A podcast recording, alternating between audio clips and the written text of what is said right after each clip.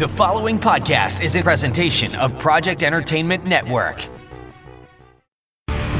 Welcome to Vicious Whispers with Mark Tullius, your source for horror, sci fi, suspense, and all things violent.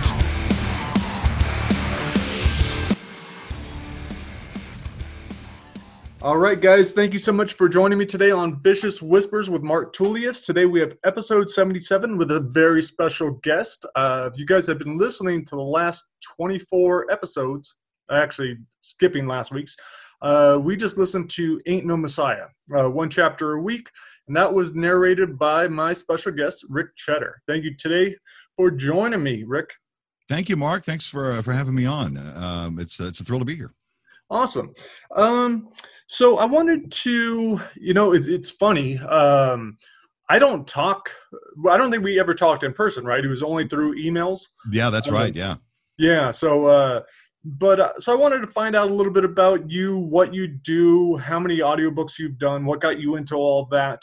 Um, so what? Yeah, if you could just kind of give me a little bit of a background about you and how you found this. Uh, yeah, I've been in the broadcast business for a better part of 30 years uh, in radio and television. I've done some film work and, and things like that. And uh, for the last 10, I have uh, been working almost exclusively with Radio Memphis, which is a, it's a, it's a radio station here in town um, that, uh, that I own actually. It's a, we have a recording studio and things like that. And, and uh, it's, it's, you know, it's live radio the way, way it was always meant to be, I think, you know, uh, we focus mainly on uh, music from this area. Uh, Memphis is a, uh, a it's a hotbed of music here. You know, there's a lot of entertainment in this town, and so we focus on that. And uh, it wasn't until just about uh, a little over two years ago that I decided to get back into the voiceover work. Uh, you know, to kind of step a little bit away from the station, doing as much as I was doing there. And uh, I've been working with an agency out of uh, Chicago, the Lori Lynn's agency, and I've been doing some uh, commercial work, whether it's radio or television voiceover. And then a little over a year ago, I got into the Audible thing, and I've been having a blast doing it. I've got, I've got over, I guess, 50, 50 books that I've done there. Wow, no. Now that's incredibly impressive, especially with how difficult it is, what, the amount of competition. Um, I don't remember how many auditions I had for Messiah, but I'm guessing it was at least 50 or 60. Yeah. Uh, and you beat all of them out. I recently just did uh, Beyond Brightside, and that was about 70 plus auditions in just a matter of a couple days.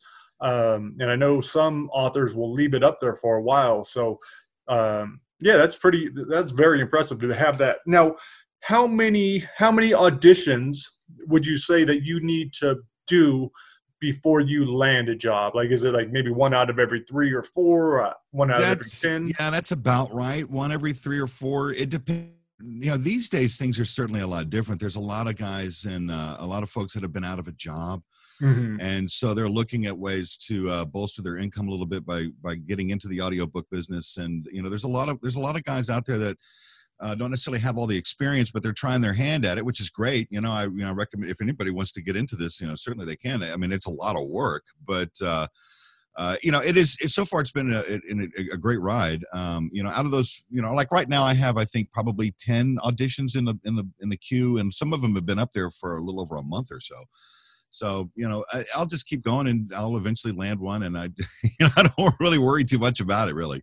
Yeah. Um, one of the things I was very impressed with yours was listening through because that's one of the things that sucks about being an independent author is like I have to do everything myself. So Oh yeah, I hire everyone, I have to listen to everything. So and with the audiobooks, you have to listen closely, catch all the errors because in my other ones, I would listen like in the first couple audiobooks I did, I would listen, but I wasn't always listening carefully, and so I would miss a lot. But there would be so many errors, there'd be so many mistakes, and I understand like it's super difficult. Um, and so, but sometimes this is happening when the narrator has their own editor, and there is still, you know, I'd have to go back and catch a lot of mistakes. So with yours, I believe there were like maybe two in the entire book. Um, so that was sorry. that- no, so that was a, a very pleasant experience. I enjoyed listening to the book. Um, yeah, so that was that was nice because I don't listen to audiobooks. Um, I've never listened to an audiobook other than the ones that I produced. So, Right, um, right. So yeah, so that that was a very cool experience. Um, Now, what do you uh, prefer? Do you go after fiction, nonfiction? Like, what is your mix right now? Because out, out of those 50, uh, how, how do they kind of fall? I, I, I guess that's kind of hard. To, it's a good question because one of the things that I that I do when I when I look through what's available for narration, I look at some of the things that you know, some of the books that I would enjoy reading, and uh, that helps because if you're into the subject matter, then it's it's a lot easier to want to you know want to do the work. Um, you know, I was doing a therefore when I first started, I was doing a lot of the uh, self help books, uh, but they were more on the lines of uh, stuff. You know, like uh, tips and tricks to to, to keep your head right, you know, that kind of thing. Uh, mm-hmm. they, they were quick, they were fairly short. Uh, they, I could, you know, I could crank them out pretty quickly. And, uh, I, you know, I'm a big fan of history uh, and also, you know, nonfiction stuff as well. And, and even, even the, even the fiction, like the uh, science fiction, I'm a big fan of.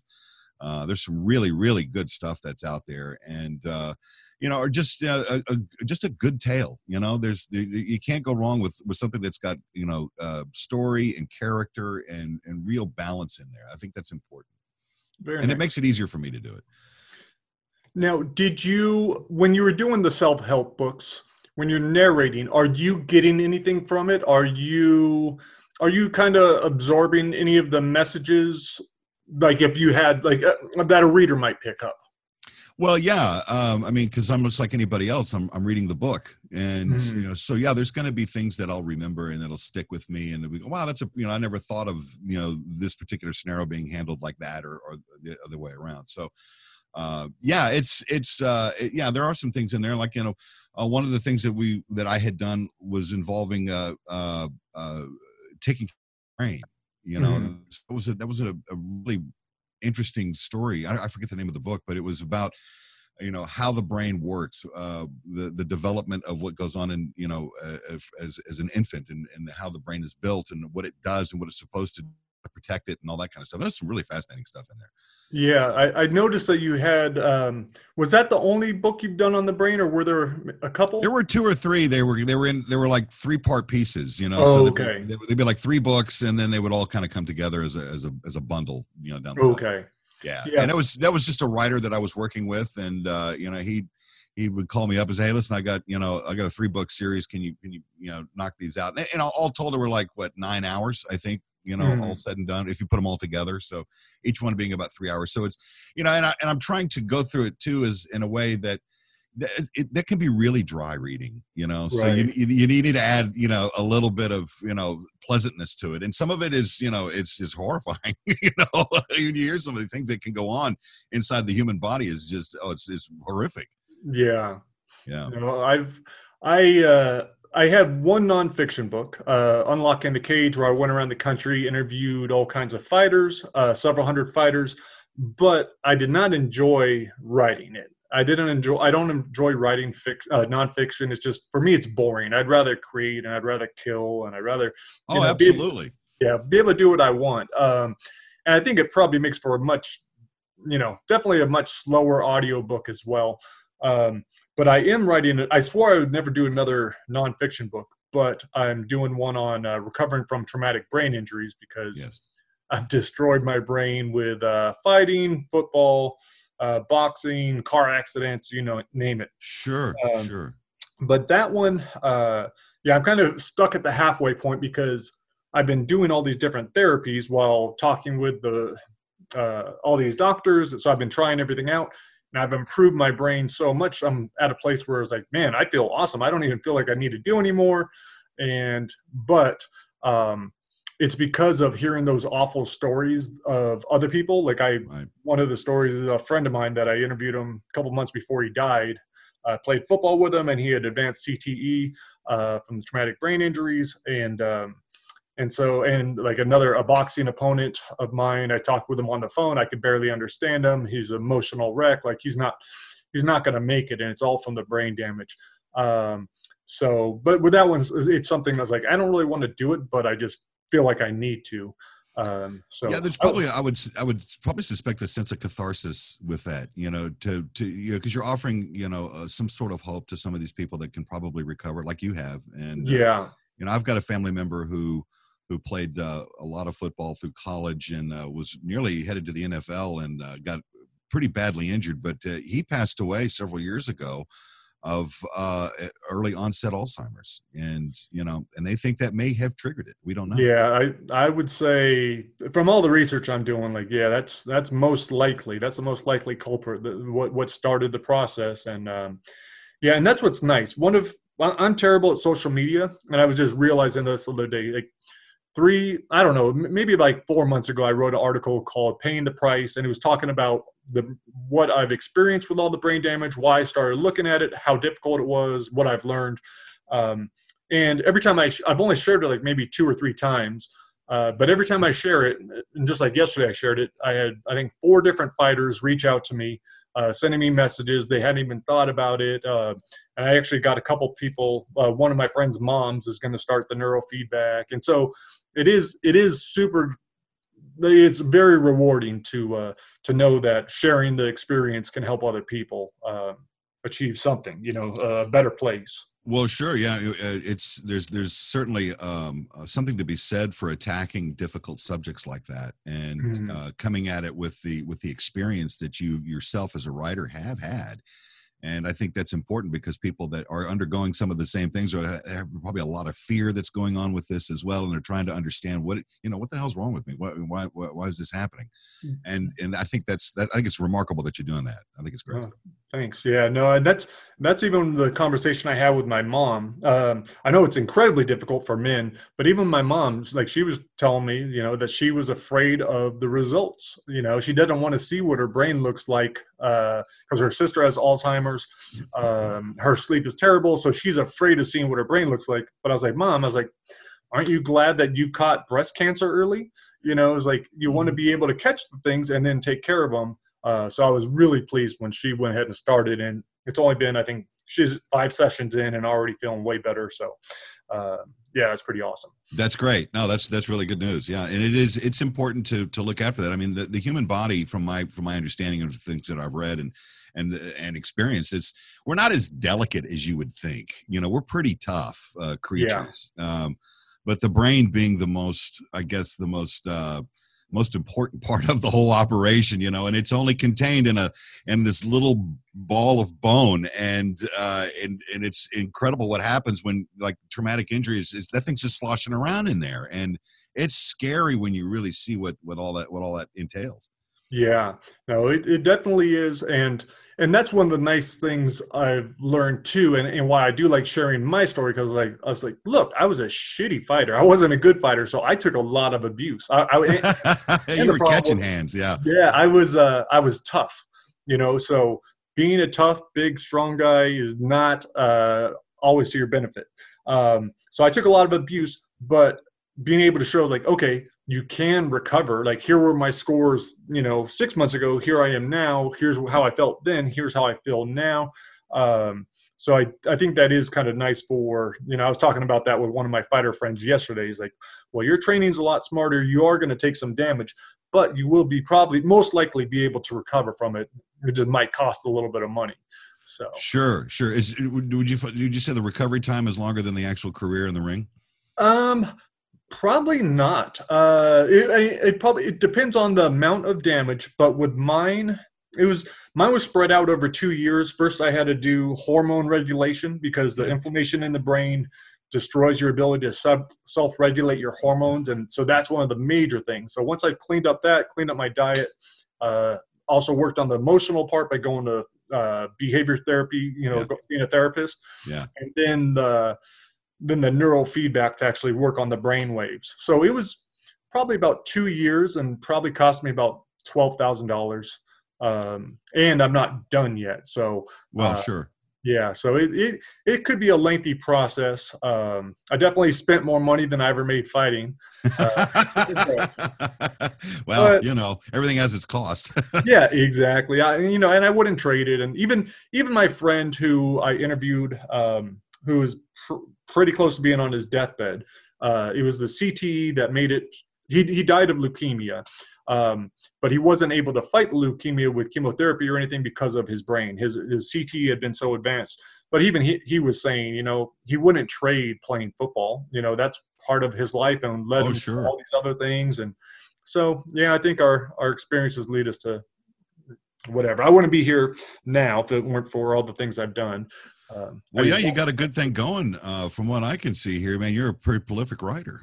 Uh, thanks, man. That's I'm I'm excited. I think this is going to be the year. Uh, well, maybe not this year. Maybe it's going to be next year. I, I plan on breaking out. Uh, being independent is super difficult. You're up against crazy odds, but that's what I want to be able to show my kids too. I'm like, look, said this is me. Like I have to stay up late. I got to work. I like this is important, and this is why it's important. Um, and with me, it's never been about making money, which is probably one of the reasons that slowed me down with my career. Um, and I just enjoy the process of writing.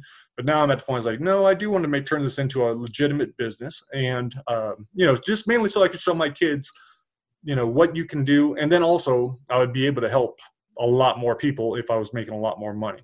Well, of uh, course, you know, well, you know, like with, uh, with the book that I did with you, uh, uh Ain't No Messiah, that was, uh, that was such a fun read, man. That uh, that story is really incredible, and I was talking to some friends about it uh, while we were in production. I said, "You you got to you got to hear this. This is, I mean, this is this is a really remarkable story. That it's not like anything else that's out there, you know. And it's it's really it's really cool. I really enjoyed reading that book. Oh, thank you, man. And that it was uh it was cool listening to you. You're the perfect voice for Joshua. Um, and it, it, was that's a tough book because I knew I knew it was very different from a lot of stuff out there, and it was going to be very hit or miss, you know, especially with mm-hmm. all of his background, all the you know all the all the early years.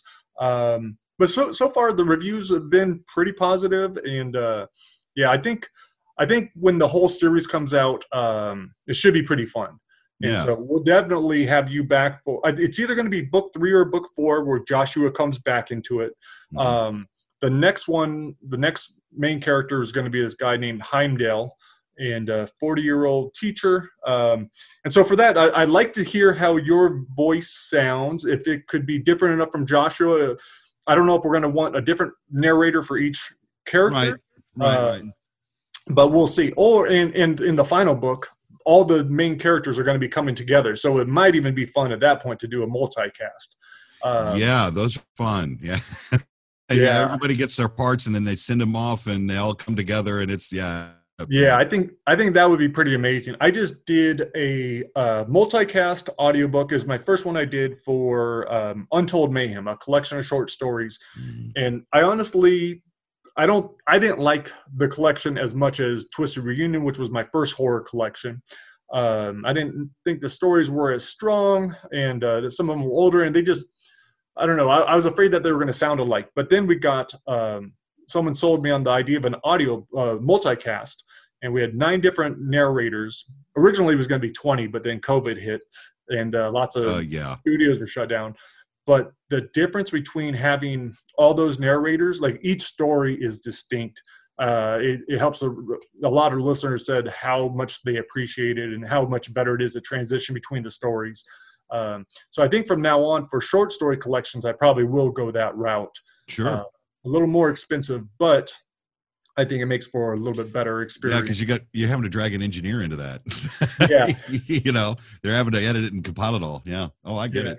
Now, do you do all of your editing on your own, or do I you do. have? Yeah, I've, uh, I've, like I said I've, earlier, I was, I've been in the business so long that you know I can, I, have learned to do it all just, you know, just because I've had to, and uh, I enjoy the process. Uh, you know, the when you do it long enough, you, you, you find that for performance you want to make sure that you nail it as quickly and, and, as accurately as you can because you know time is of the essence and when you're doing long form productions like an audiobook you want to make sure that uh, you get it right the first time. There's a lot of there's you know a lot of people don't understand exactly what all goes into the production end of a of an audiobook and it's it's time consuming and you know you want to be able to you know use you have to use a lot of the your own natural gifts and abilities to pull it off. You know you have to be able to cold read fairly well. You got to understand what direction the that the author is going in with any of these stories or or any of these books and to remember that as you go along. And if there's a lot of different voices or characters that come into play, I mean, granted, you know, you're just one voice and you can only do really so much, but you want to create those distinctions that that occur in there. It's not it's not a cartoon, it's not a film, it's it's a book. It's it's it's a book somebody is reading to you is the is the whole idea. So I kind of you know I, I keep that in, in my mind now with like uh, with with the one that we did with the Messiah. You know, Joshua is I mean that that, that whole book is basically told by him in a way. Mm-hmm.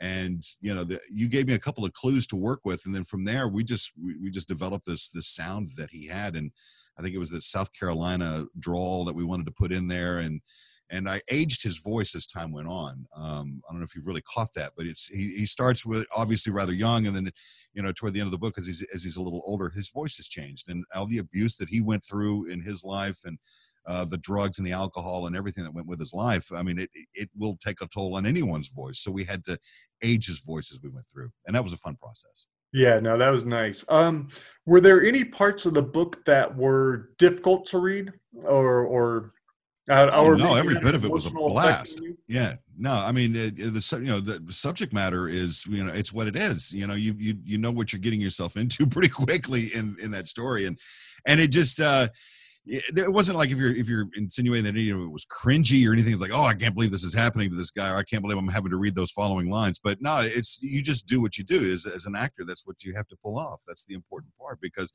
now, for somebody listening to it that may not understand exactly what it is they're getting themselves into that might be a different thing but uh, but you know that happens all the time. That's what entertainment is and and it is an incredibly entertaining book.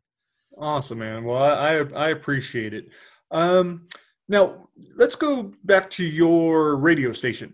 Uh, yeah. you mentioned you guys focus on music from your area. Now is it all kinds of music or yeah it's all genres yeah uh, uh, and, and what i mean by our area we go we're, we're in between you have to think of it this way we're in between little rock and nashville and there's a lot of great music that, that came out of here through the years and still does. I mean we we have probably nearly 800 different artists in our in our in our libraries and we rotate about that many tunes in regular rotation and we have some specialty shows like uh, uh, we have show that we do on Sunday night. A lot of this that that, one was all you know bands in in in the studio performing live on the air. And well thanks to covid that's been on hiatus. But and we've also got another show that uh, focuses independent music from outside our area as well. And and we get music from everywhere from russia to you know the the the jungles of thailand. I mean it's uh, it's a trip. So it's kind of cool to hear some of that stuff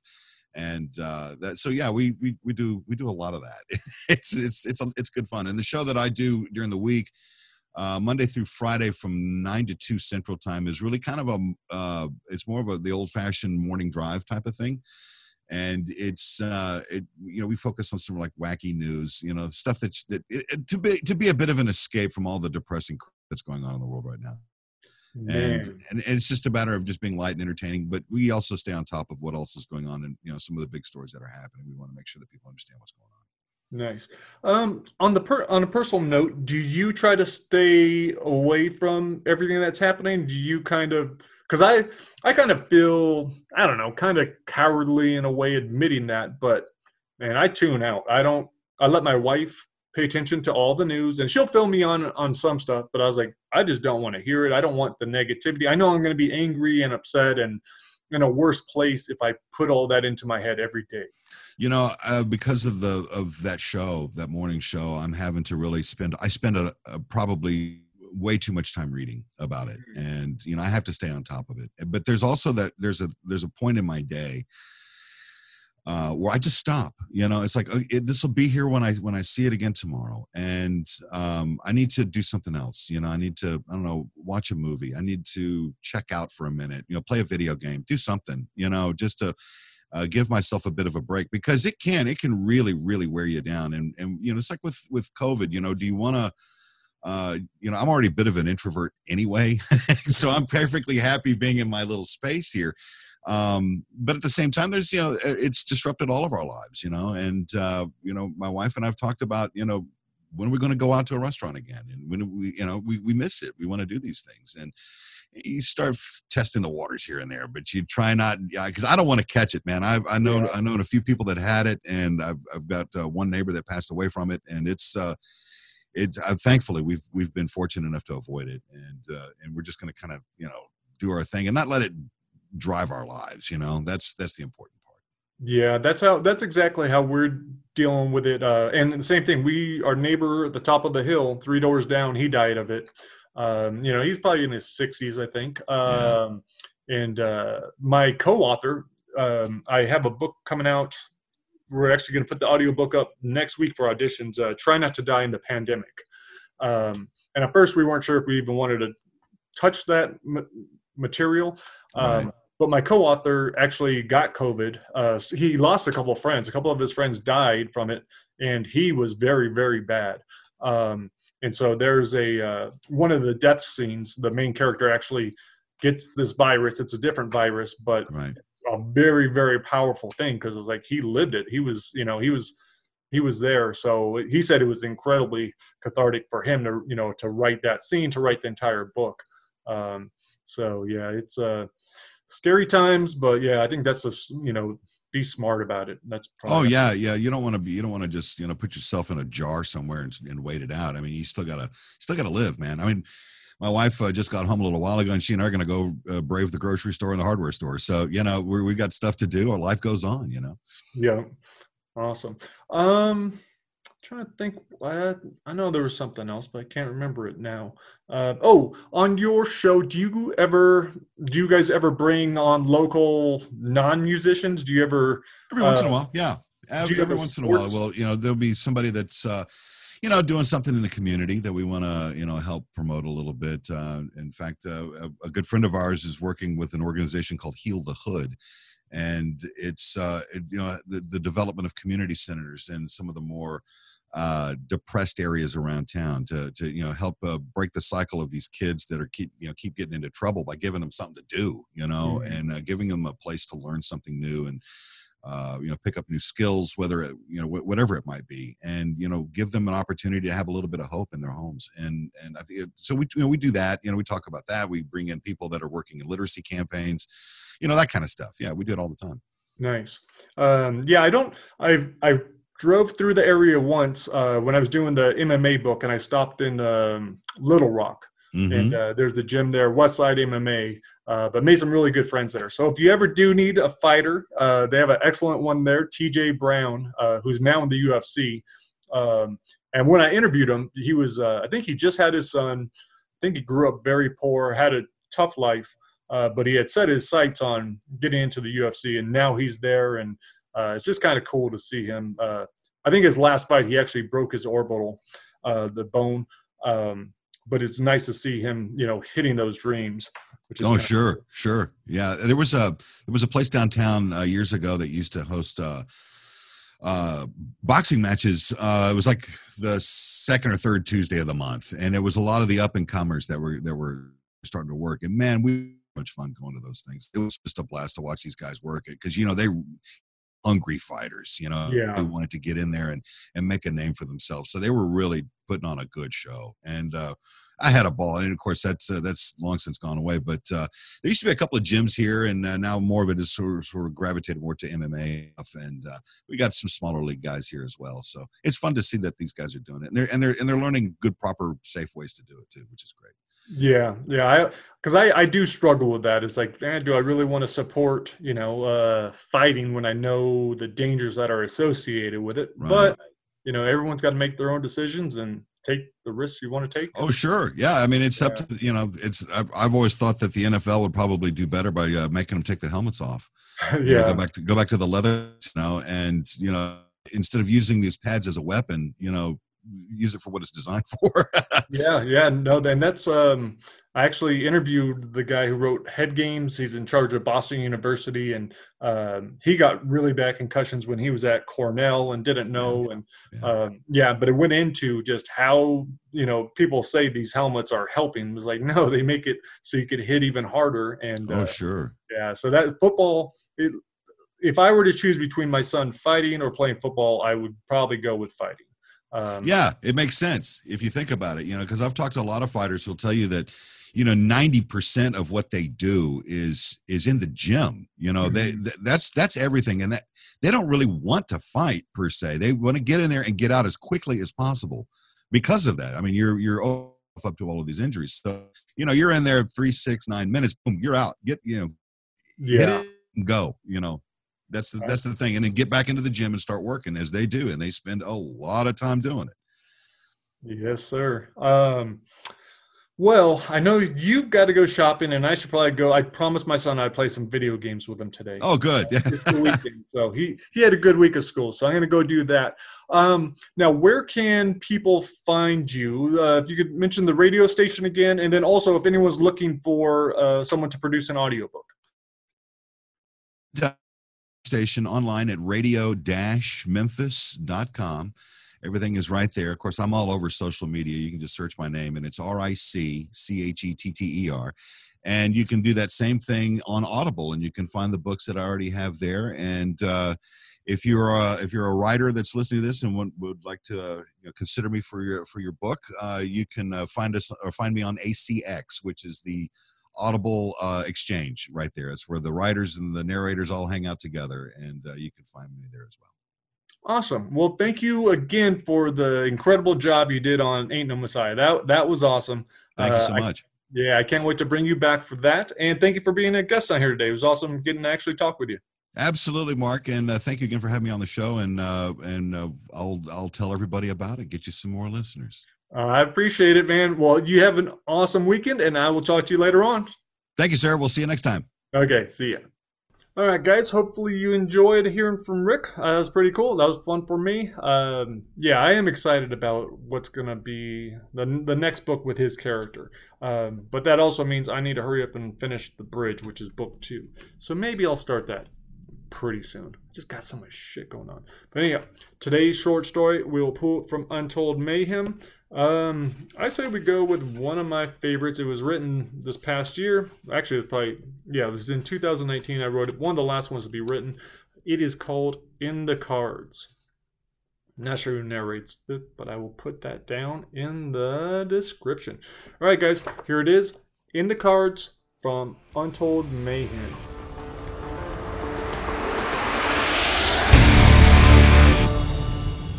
In the cards. This neighborhood is all palm trees and plush lawns. The street's quiet. Kids are at school, adults at work. Real jobs making real money. Not $50 here and there, maybe a few hundred at a party reading people's fortunes. I've been sitting here five minutes, but it's 10 o'clock. Time to perform. My selenite necklace warms my hand as I rub it between my thumb and forefinger. I lock on my eyes in the rearview mirror and tell myself, believe. It doesn't matter what anyone else thinks, doesn't matter what they say. Just believe. My smile feels genuine. My eyes are brighter blue. I pick up my purse and hope Jill won't spot it's a knockoff. My silk pouch is in there, on top of the yellow pepper spray Fernando insists on. He doesn't doubt my judgment, only my ability to protect myself. It's the same reason he carries his own canister.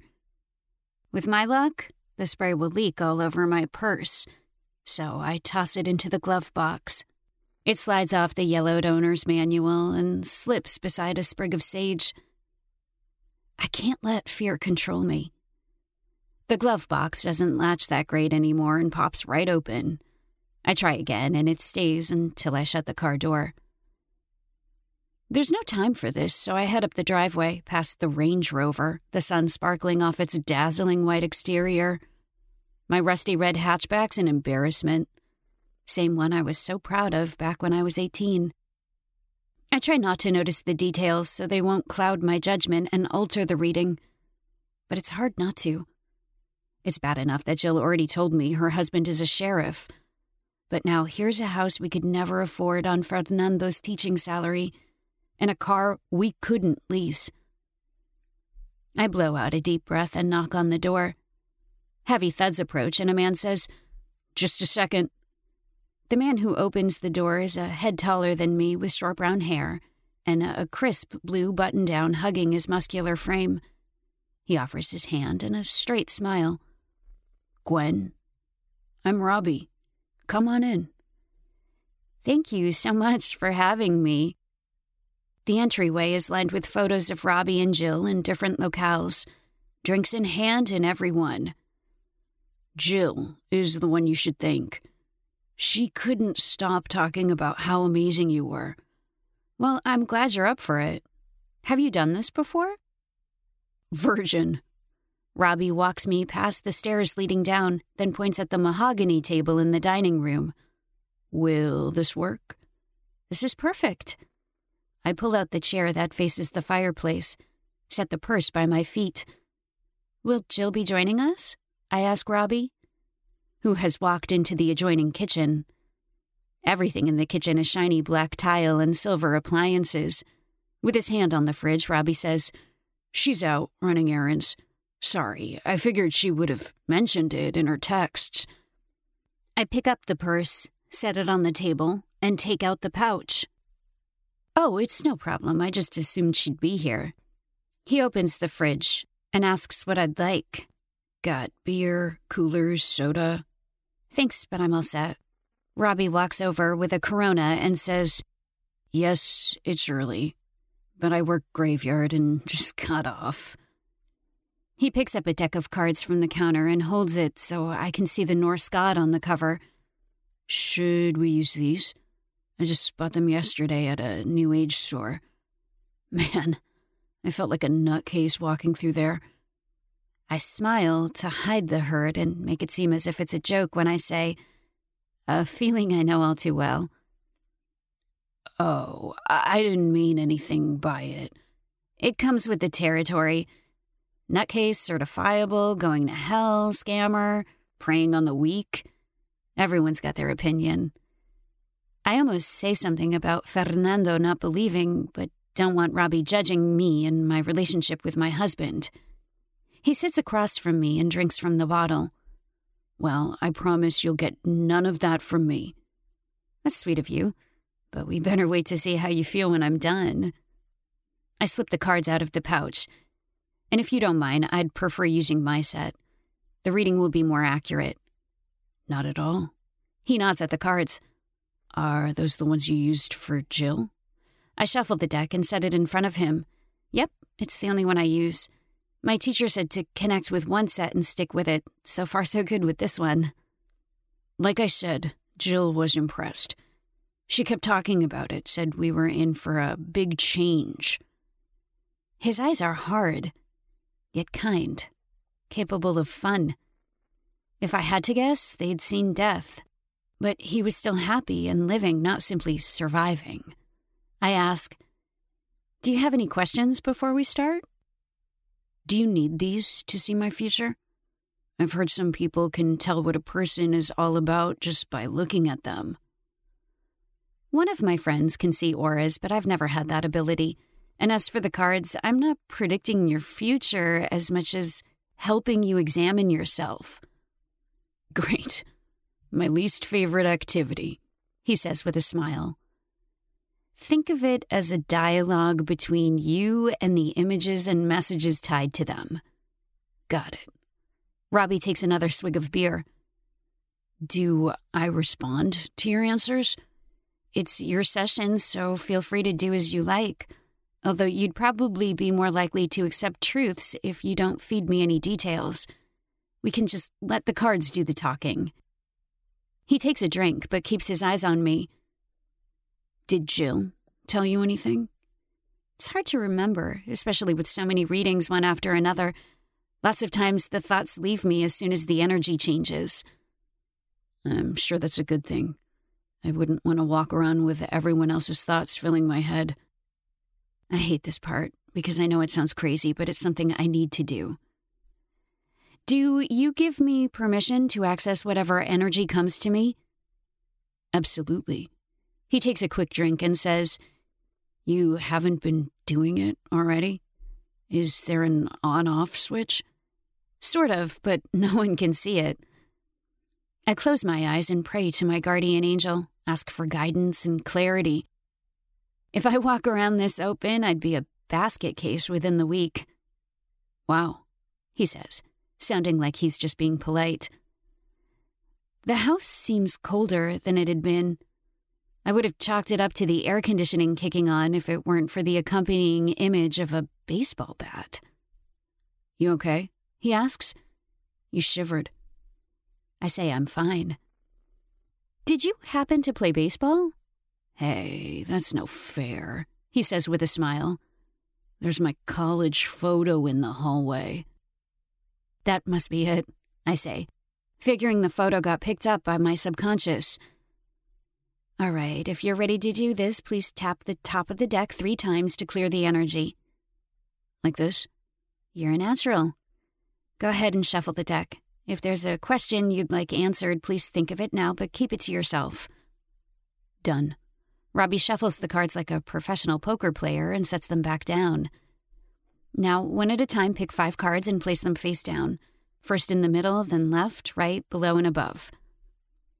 With no hesitation, Robbie lays out all five, ignores the thump that sounds like it came from below us. I point to the first card and say, This one represents your present situation or your question, something you're dealing with. When I lay my hand on it, I'm hit with another image of a bat. But don't say anything and turn the card over. Robbie says, Oh, swords. Like Jill's. You're right, Page of Swords she got. This one is the Knight. Pretty badass. The card depicts a strong man on horseback, weapon at the ready, crows flying overhead. I haven't met a man who didn't like that card. The knight is bold, courageous, and confident. He'll sacrifice anything to achieve his goal. Before I can warn him about the negative aspects like self obsession, craftiness, tyranny, he says, Makes perfect sense. I place my hand on the card to the left.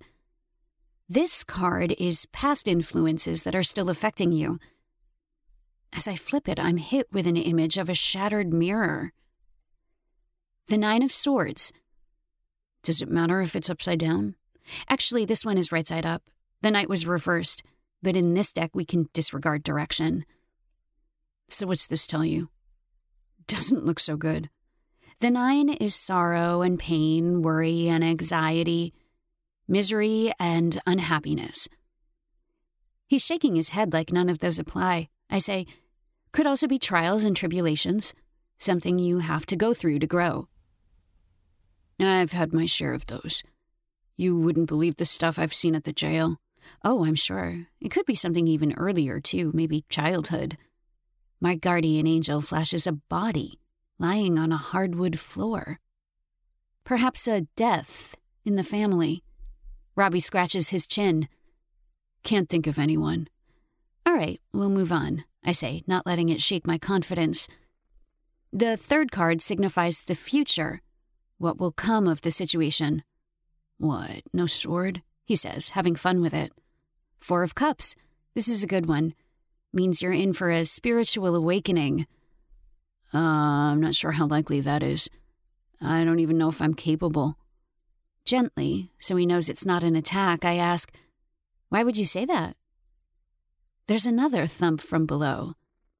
But he doesn't seem to notice and says, I'm an atheist. Have been since I was old enough to make up my own mind. Spiritual doesn't mean you have to believe in God or spirits or anything like that. Okay. As long as I'm not going to start doing yoga and burning incense all day. I give a little laugh and tap the four. You can also think of it as help coming from a powerful source or a different approach to a new problem, new relationship possibilities. He's smiling, looking right at me. Well, we might need to check with Jill first. I tuck my hair behind my ear and pray I'm not blushing. Back to business, I move to the fourth card. Now, the reasons or causes that led you to your situation. I flip the card, which is also reversed. This is another powerful one. The moon signifies transition, emerging talent, psychic powers, solitude, peace. Robbie stares at the card, his forehead wrinkled. Hmm? Well, it could also reveal obstacles in your way of achieving what you want. It goes with the Nine of Swords and can tell us more about the past event. Okay, he says, not looking very impressed. Last one. I lay my hand on the card, blocking the unsettling feeling in my gut. I flip the card and say, This is what will happen if you stay on your current path. His smile says he's pleased with the reversed card. Sweet. I'm gonna turn into Gandalf. I can see why Jill said he was charming. The magician, very powerful male. Creativity, inventiveness, imagination, confidence, wisdom.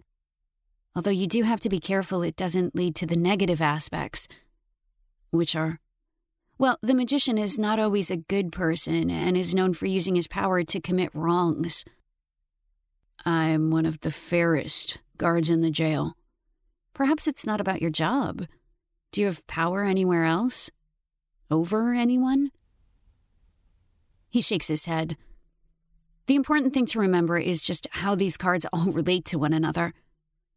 So, what do they tell you? Well, the overall result could be a couple of things depending on your question. If it's an even louder thud from below stops me. Did you hear that? Probably one of the cats. There's an orange tabby at its water bowl, a fat gray one on the couch. How many do you have? Two. There's another thump, this one vibrating through the floor. Goosebumps spread down both arms. My angel bringing back the image of the bat. Someone's down there. The house is silent, both of us listening. Robbie says, Must be a pipe or something. I get up and walk over to the staircase leading down. I steady my voice and call down, Who's there? No response. I wait for Robbie to call me crazy, but he keeps it to himself and joins my side. He says, I've actually been hearing noises the last few nights. My spirit sense is tingling, my body filled with dread. What's down there? My little man cave, TV, and a bar is about it. I nod down the stairs. Can we? Of course. He leads the way, but even with all his muscles, I'm not so sure he can protect us. There's something down here, and it's angry. We enter the small room a large TV above the fireplace, a wooden bat on the mantel. I stop in the doorway because, although I can't see anything, there's no ignoring the enraged presence in the middle of the room. Robbie glances back at me. You okay? You look like you saw a ghost. I don't want him to think I'm nuts, but this is why I was called here. My chance to save a soul. There's something. It's furious. He faces the fireplace. Where? I close my eyes and focus on the energy. I reopen them and say, A foot in front of you, all I see is red. I'd step back. He does, but he takes his time to show he's not afraid. I remember the sage in my glove box. I'm gonna run to my car. Don't move. Just keep repeating these words. Surround me fully and completely. Remove this spirit from my house. I shout it again as I run up the stairs and out the door. My fight or flight fully kicked in. I grabbed the sage and lighter from the open glove box, the pepper spray flying out the door and rolling under the car. The spray won't help, so I race back inside and down the stairs, holding my necklace, repeating my mantra Protect me. Robbie standing right where I left him, not saying a word. A large mirror frame I hadn't noticed before is resting against the wall to his right. The glass removed. I light the sage and enter the room, my shoes clacking on the hardwood. Surround me fully and completely. Remove this spirit from my house. He's looking a bit to the right, where I sense the red blob of energy. He asks, What is it? The energy is lashing out in wide arcs, hard enough to disturb the smoke from the sage. It wants to hurt you. It's attached to you, maybe something from your work. Without looking at me, he says, could it be a prisoner? I repeat the prayer while making the sign of the cross with the sage. Maybe, I don't know. What should I do? He sounds nervous now. Is it saying anything? Say the prayer with me. Robbie joins the next round, then asks, Is it leaving? I make three more crosses, feel the spirit coming. It's a woman. Robbie turns to me, his face like stone. This is crazy. I'm receiving a message, but it's weak and garbled, maybe nothing more than my imagination. I close my eyes and try to tap into it. Warn you. Warn you. Hold on, I- I'm getting something. There's a familiar energy I can't place. She was betrayed. Robbie backs up to the doorway, his nervousness replaced by anger. What's that lying bitch telling you? The spirit says run. But Robbie's blocking the only exit. An image of a steel pole with a hook at the end comes to me. I don't know what it is. But I understand I'm in danger. Actually, I was wrong. It, it's a man. He's saying he used to be your friend? Now we got two lying bitches. My phone's in my purse upstairs. But even if it was in my hand, there's no way I could dial 911 before he jumps me. An image of a roaring fire fills my mind. This is all your fucking fault, he says. His voice is so dark. Jill wouldn't have gone snooping if it weren't for your reading. I turn to the fireplace and grab the poker beside it. Just let me leave. There's nothing here. No one would believe me. I've got no idea if it's my guardian angel or Jill's spirit, but someone's showing me a home run. The ball flying out of the park. Robbie says, Last chance. Put that down. Now. The energy rushes past me and collides with Robbie, the force knocking him back a step, his hands covering his face. Nice try, bitch. He lowers his hands, his eyes going wide when he sees me mid swing, the poker flying for his face. The sharp hook of the poker buries deep in his skull, the thud vibrating up my arms. I let it go, but it stays embedded, hanging awkwardly from the side of his head. Robbie opens his mouth to speak, but nothing comes out. The ball of energy circles in front of him and knocks him backward, sending him crashing to the floor. All my strength leaves me as I collapse on the recliner. The image of a cheering crowd dying down. Until the only thing left is the plop, plop, plop of blood.